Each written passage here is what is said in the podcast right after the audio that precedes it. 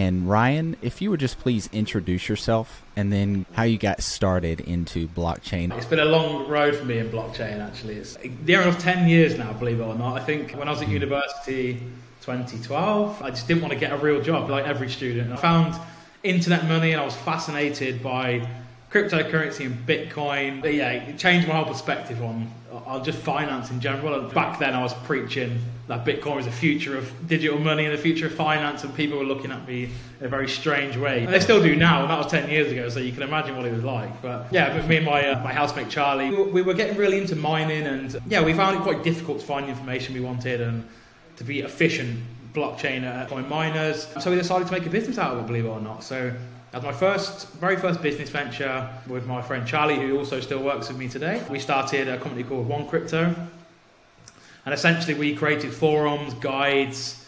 We designed the first aluminium mining rig because, quite literally, back then we used to shove a load of computer parts in a plastic milk tray where you get all the milk bottles delivered. We used to literally use those as the casing for these mining rigs because they needed so much air. So yeah, we designed mining rigs. We tried to bring the first Bitcoin ATM to the UK. Yeah, it was exciting. We brought a ton of computer parts and we're selling computer parts to yeah make a, a effective mining machines. Yeah, I think yeah we must have been one of the first 0.1% of people in Bitcoin, I'd say. I didn't really utilize that advantage. I wish I did. I think typical story, I've lost wallets. We used to actually spend one whole Bitcoin on a Papa John's pizza, one large pizza. We did that regularly. We used to play poker for like hundreds of thousands of Litecoins, which today is worth a lot of money. So it's, uh, we've got that typical story of probably could have been a billionaire, but yeah, didn't didn't uh, keep it long enough or look after them enough, should I say? But yeah, no, it's an interesting story. I think I've, since then, really, I've been championing Bitcoin and blockchain. and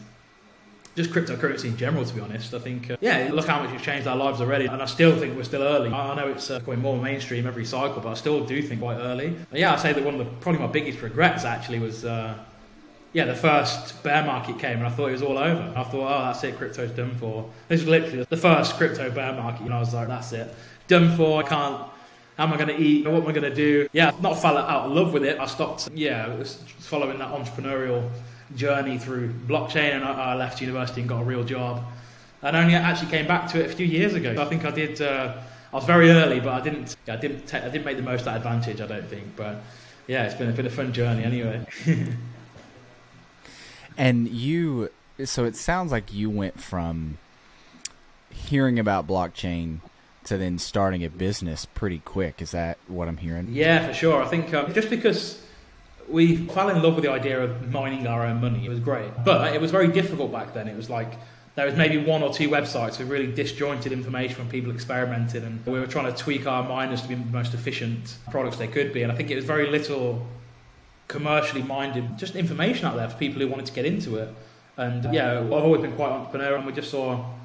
I just said, Charlie, if we're struggling and we're like so early, then everyone is going to be struggling. So yeah, we were quite ahead of the curve. I think anyone at that period of time, it was experimentation. There was no blue, there was no sort of blueprints or books or guides to follow really. So I think yeah, that, that idea sprouted from that that we wanted to share this knowledge that we gained from trawling everything we could on the web on, on, the internet and obviously experimenting ourselves yeah and turn that into easily digestible information just for other people to get involved and yeah and that spiral we tried to yeah we, like yeah, we did tons of stuff as I mentioned, but we tried to make our own exchange, which sadly never got launched. But yeah, we just wanted to make this sort of we one crypto we wanted to be this one hub for anyone who wanted to be into cryptocurrency. And I think there was probably a few others around at the time, but I think we've got to be one of the first handful of companies trying to make a sort of centralized hub for this type of knowledge, and then yeah, it was like every issue that we faced throughout the journey from not finding the hardware to not being able to have a, you know, a, computer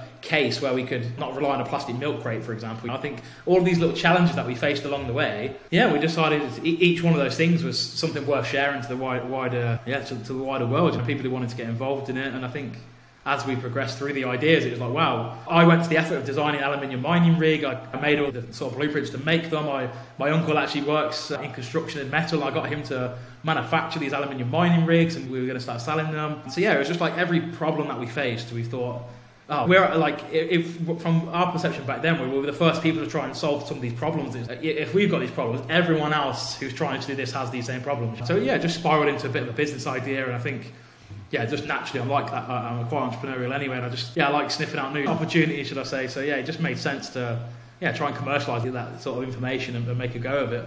It was our, my literally first business. Um, so yeah, we learned a lot. I think that was really valuable experience for me personally, and I think we everything from setting up a company in, in, in the UK to yeah working with web developers and creating accounts at different outlets. It was yeah, it was really informative. I think it actually led me on a path where I am today. I think from there it went to another business, then another one, and then it's now I'm back in crypto. So I've sort of got 360 because interestingly, I also used to run events at university. So what I do now, which I'm sure we'll get into in a minute, is we do blockchain ticketing for events. So I was running events back then for my friends at, university and sort of wider, yeah, wider people in the area, and then also doing the blockchain stuff. And now I've gone completely 360. I'm back in the events and blockchain world 10 years later. So it's been a journey. Yeah, you touched on it. I'm curious what what perspectives, what lessons did you learn? You can talk about something real practical or maybe a theoretical discussion, but like what lessons did you learn the first go around right after college that you've taken into this business that you're doing now?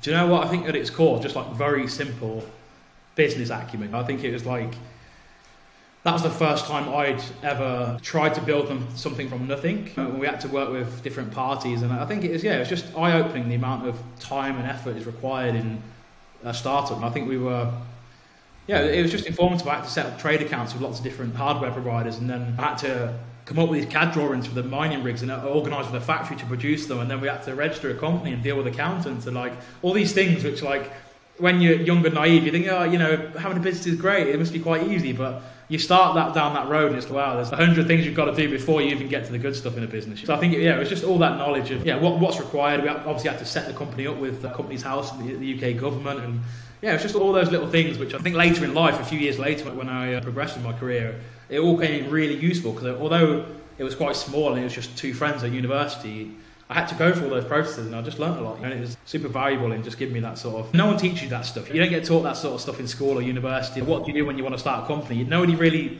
I was never taught that certainly. So it's all it's all fresh and it's a big learning curve. And I think yeah, and I took that knowledge, and carried it through to all my businesses. It's just been super super useful. And I guess it was uh, yeah. I think maybe jumping down that path is what kept me on that path long term. The idea that I could have my own business and build something on nothing with my friends and have fun whilst earning money. I think I've just followed that ethos my whole life since. Yeah. So tell me about what business you're in now. Is the name of it Seat Lab? That's correct. So and then got, uh, tell me, and then yeah, and tell me like how it's connected to blockchain. Yeah, cool. So we've actually got two products. We've got Seat Lab and Seat Lab NFT. So more relevant for this conversation is Seat Lab NFT. It's an NFT ticketing and fan engagement marketplace.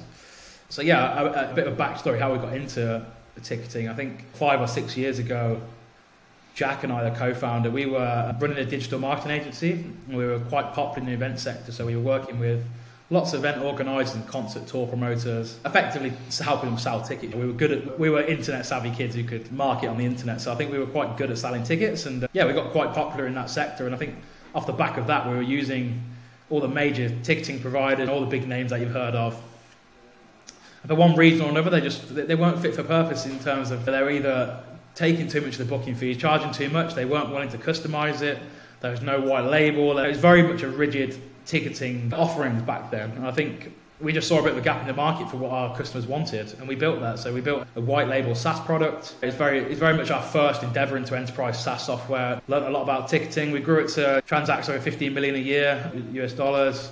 We work with countless teams, clubs, venues, DJs, you name it. We sold tickets in all verticals. But yeah, with the boom of NFTs last year, it was bearing in mind I've been a crypto fanatic for a long time. It was like I've always wanted to do blockchain ticketing, but you could, it was only Ethereum that was smart contract enabled, and gas fees made it.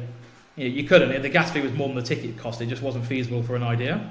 Last year with the NFT boom, and obviously these new layer ones and layer twos popping up, Jack and I were, were very much degenerating into buying these expensive JPEGs very early on, and we just thought, wow, this tech is cool now, but this could be applied to ticketing and it'd be so useful. And that was 18 months ago. Yeah, that, that took us to SeatLab NFT, which is, as I said, an NFT ticketing and fan engagement marketplace. Primarily, we're trying to solve a lot of the big issues in ticketing. You've seen it on the news recently. We're trying to combat ticket touting, scalping, ticket fraud, and we're trying to give the whole ticket buying experience more value. If you think at the minute, you, you, generally you get a PDF in your inbox and that's get a QR code and that's all you get. There's very little excitement into buying a ticket these days. It's hard to buy them. It's crushed by bots on sales. You might have to go to secondary where you're going to get ripped off. You might buy a fake ticket. And you don't get anything with the ticket. It's just a, a static QR code on a PDF. You scan it once, and that's it. The life cycle of that is over. I think what we're trying to do is give more to a whole ticket, give it more value, and obviously, uh, all our tickets are NFTs, and you can attach digital collectibles to the tickets. You can attach different perks. The tickets themselves, are, we like to say they're programmable smart tickets. So, because they're NFTs, we've got lots of parameters that we can bake into the contract. Things like maximum resale price, maximum per wallet. We can have transfer and resale rules. You can attach things to the tickets. Yeah, we obviously attach digital collectibles to them. We've got a couple of unique things with our product. We have we can enable voting rights inside the NFT ticket. So if you hold a particular NFT, you can have voting rights for, a, you know, let's say, an award show or who's your favourite player of the year, or it could be anything. So yeah, we're trying to do some cool stuff. Also implementing ultrasound technology into the wallet as well. So yeah, we're trying to, although we're, we're very much Web3 centric, I think the product is a little bit Web 2.5 in a way because we are a mass market product. We're trying to address not just you and I, we're trying to sell, be the next ticketing platform for just average people. So we do try and hide a lot of the blockchain complexity, but we keep all the benefits in there and just try and make it easy to use for normal people.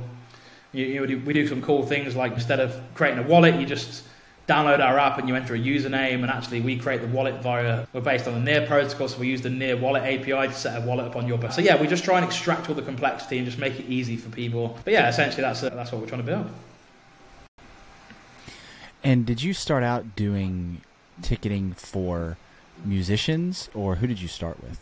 I think the very first clients were for concert tours. So, yeah, typical artists doing concerts around arenas and stadiums. That was our very first clients. But since then, yeah, we've worked with lots and lots of people from yeah sports teams, big and small, football across the world. We've done yeah soccer or tons of stuff from different venues different concert tours, you name it, we've, we've worked in that industry or vertical. Lots of sports, lots of venues, lots of theatres, yeah, you name it. I think as I'm thinking about it now, I think, wow, I've actually worked with so many people like ticketing already. But yeah, it's interesting. I, I never thought I'd get into ticketing, to be honest. Like, it's not. If I'm honest, it's not something that I have like a burning passion for. It's just exciting because we can use our sort of yeah, the passion for building cool stuff and just like trying to innovate and like just messing around with new technology. We can actually apply that to an industry which is huge. Everyone uses it it's like there is actually so many customers within ticketing. If you think about it, pretty much like most organisations will hold an event of some kind. There's so many people who sell tickets. It's, it's so vast. And I think that's what excites me about the whole trying to make it more Web three. Is there's so much uncharted territory right now. If you think about sports, like digital collectibles and NFTs, absolutely perfect for sports. It's, there's just so much un- uncharted ground that I feel like we were quite lucky. We were one of the first prominent NFT ticket providers. We were quite early to this to this curve. So I think yeah, we're established a little bit now. We've released the MVP six months ago. We're you know about to sign deals with different arenas and yeah, different world tours. So yeah, it's exciting. I think it's just it keeps us motivated because we can build this cool stuff and deploy it in, in, into a already archaic industry at the time, some of it at least. So I think yeah, it's just a vast opportunity for us, and we can keep experimenting with our ideas as well, which any developer will tell you that's what keeps them motivated. You know. Yeah, I wonder if the artist or the arenas are they coming in and saying, "Okay, we want to give our consumers access to these certain things," or is it coming from the other direction? Is it coming from the audience and the audience saying, "Yeah, we want to come to your concert. We want to come to your soccer match, but we also want access to these things. How is that working? Is it just a dialogue between the two, or how does that? How do y'all go about determining what they get access to along with their ticket to the place? Yeah, it's, to be honest, it's very much driven by, driven by the seller side. Obviously, there's a demand from buyers now, so I think people are getting sued. We won't name names, but there's a lot of people in sticky waters right now. people are getting a bit fed up with the current ticketing model, where websites can't handle scale. You know, that's a problem for all of us. But there's a lot of downsides to current ticketing models. There's a lot of monopolies in place and archaic deals, and yeah, that maybe potentially not providing the best tech solutions that could be provided in favour of maybe making maximising profits. I think things like dynamic pricing. Personally, I don't like it, and I think there's other ways now we can maximise revenue without ripping people off. Um, but yeah, I think there is definitely a sort of demand from buyers now. I think people are get a bit more clued up because if you think most the most popular shows now, it's the on sale is such a bad experience for most people, And believe me, it's a very hard problem to solve. It's like it's a billion dollar problem. It's very hard to solve. But I just think people are they do want something else now. I think they there is we can use this tech to make on sales and popular things better. So I think yeah, definitely there is a demand from the buyer side. But I think if we're honest, a lot of it is driven by the seller side. So I think when we want to win a new event series or work with a new artist, we they're the people we have to convince. Not so much the ticket buyers because the ticket buyers will naturally buy the ticket from wherever it's on sale. Obviously, for them, it's great because they're getting extra benefits compared to a, a different solution. But yeah, in terms of our sort of go to market, it's more we have to do the deals with the sports team or the venue or the artist, or it's more from the seller side. I would assume from the buyer's perspective, there will probably be a moment, and you might have already reached this moment, but where people go to an event and get access to, let's say you go to a soccer match and get access to, I don't know, meeting a player on the team. And then yeah. they're talking to their buddies and they're like, hey, we got into this soccer match and this is what we got are y'all getting access to that in another city or whatever? Have you experienced anything like that where the buyers expect more because they were talking with some people and they got access or they got access to different things on a music platform and then they went to a sporting match and went the same thing? Can you talk about that? For sure. Uh, yes, we've had exactly that actually. So last year uh, we partnered with a, a, UK festival. They're award winning. Uh, it's absolutely amazing experience. It's called Lost Village. So we partnered with those guys and we created a. I've heard um, of that. Yeah, we called it the Lost Society. So it was the first time an NFT membership had been deployed in a, into a festival environment. Very cutting edge in terms of how we were utilizing an NFT. But yeah, it, it's essentially a, me- a membership card so people could download our app. If they had a ticket to the show, they could download the festival. They could download our app they could set the wallet up and they could claim this Lost Society membership card. And what that got them access to was uh, so we had a, like a, a really cool audio visual experience inside the festival. So if you can imagine, there's a big arcade. So it's of like an 80s arcade theme. It's really cool. And hidden behind one of the machines, we had a massive room where we had a, a projection. We had lots of projectors, and it was like an audio visual experience. It was like three minute long activation really trippy. Like it, it, took you on this light journey. It was absolutely insane. But you had this Lost Society membership card. We sent you clues as to, to the location of where it was, and to follow these clues. And literally, there was thousands of people walking around the festival trying to find this activation because we didn't tell anyone what it was. It was just like we made it this really like a, it was very creatively done. We made it this very immersive journey. So you followed these clues, and it was like there's certain areas. I can't remember what the, area is called now, but it's basically it's called Lost Village. So they literally make like a village in the middle of a field. they've got yeah, it's like um, a, there's like an old petrol or gas station. So you had to, we were sending clues people to go to the gas station, look for different clues. And as we were standing around, there was literally hundreds of people at a time following these clues to find out where the activation was.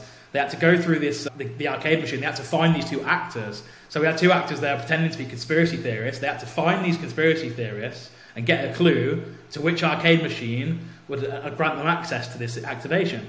So it was really cool. That was the first time, yeah, just holding this NFT got them something exclusive access to something like really cool. If you can imagine at a festival, everyone's having a good time anyway, and they go through this audio visual experience where it's like insanely trippy. If you can imagine, it's like light rays popping towards. If you felt like you were going on a journey, it was absolutely insane. But yeah, off the back of that, anyway, so somebody, one of the participants from that, went through that experience and actually turned out to be an event organizer himself. And we spoke to him a month later, and he was like, "That was absolutely incredible. I've never experienced anything like it." Like he loved the app, he loved what an NFT could do, he loved the whole experience of it. Yeah, since then he's been bringing all his events onto our platform. We've been trialing different cool NFT things with him. So yeah, off the back of him going through that experience, he was like, "Wow, like my event needs this type of thing as well." So yeah, we work with him quite heavily now. He does things like we can run lotteries from within the wallet. So if you hold a certain NFT, you can enter into a lottery. And he had a recent show a couple of weeks ago, and before the show, they had a secret set. So they got the headliner from the show in a different venue doing a secret set to a really small group. So you, if you had a ticket to the main show, you could enter into the lottery. And we picked winners at random to get an NFT ticket to this sort of pre-show experience.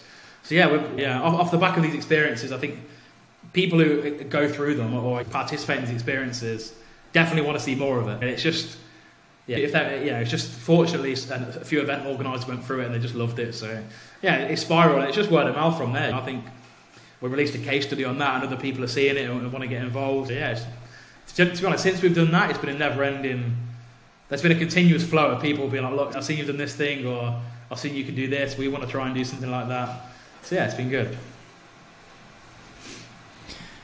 What's the biggest challenge moving forward? And maybe it's only, maybe it's the time constraint is through 2023, but what's the biggest challenge either in your business or in NFTs as a whole or blockchain as a whole? What's the biggest challenge or opportunity? Oh. Some people in my life would say opportunity.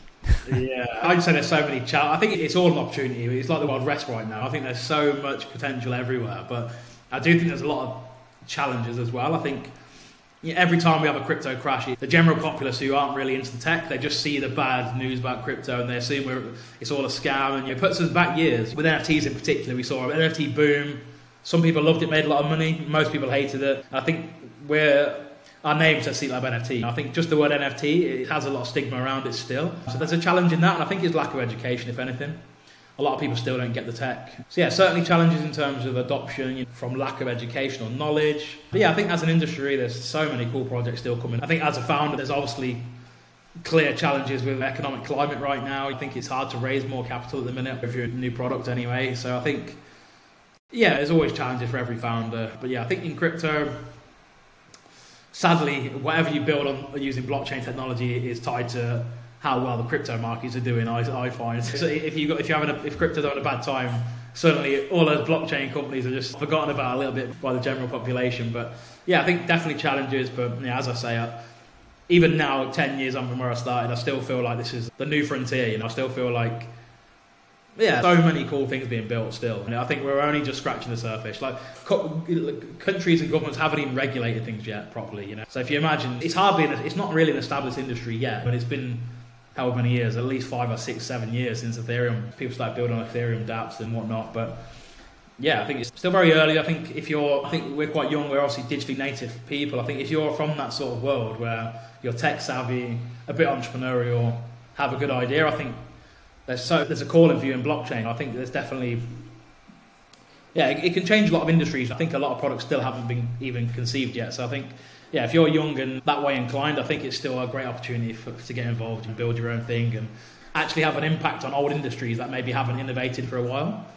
I feel like ticketing does have there's a, a, lot of good tech in ticketing. To be honest, it does get innovated regularly, but yeah, we, have been quite fortunate to yeah try and implement new tech in it to an old industry. And I think oh, obviously we're in entertainment, but there's so many industries where you could apply the latest blockchain tech or AI tech or whatever tech you're into, apply it to an old industry, and you've got so much opportunity. Thanks for coming on, Ryan. I really do appreciate it. We're butting up against time. I'd love to talk to you again. This conversation was great. If you'd quickly give the audience, if they hear it and they would like to connect with you, how can they do that? Yeah, so I think from the project perspective, seatlabnft.com. We're active on the Telegram, Twitter, yeah, Discord, of course. Me personally, I'm RSK1 on Twitter. Yeah, very happy to speak to anyone who's involved in the space or yeah, wants to learn more. So yeah, I'm around. Thanks for coming on, Ryan. I appreciate it. Thank you very much for having me off you. Take care.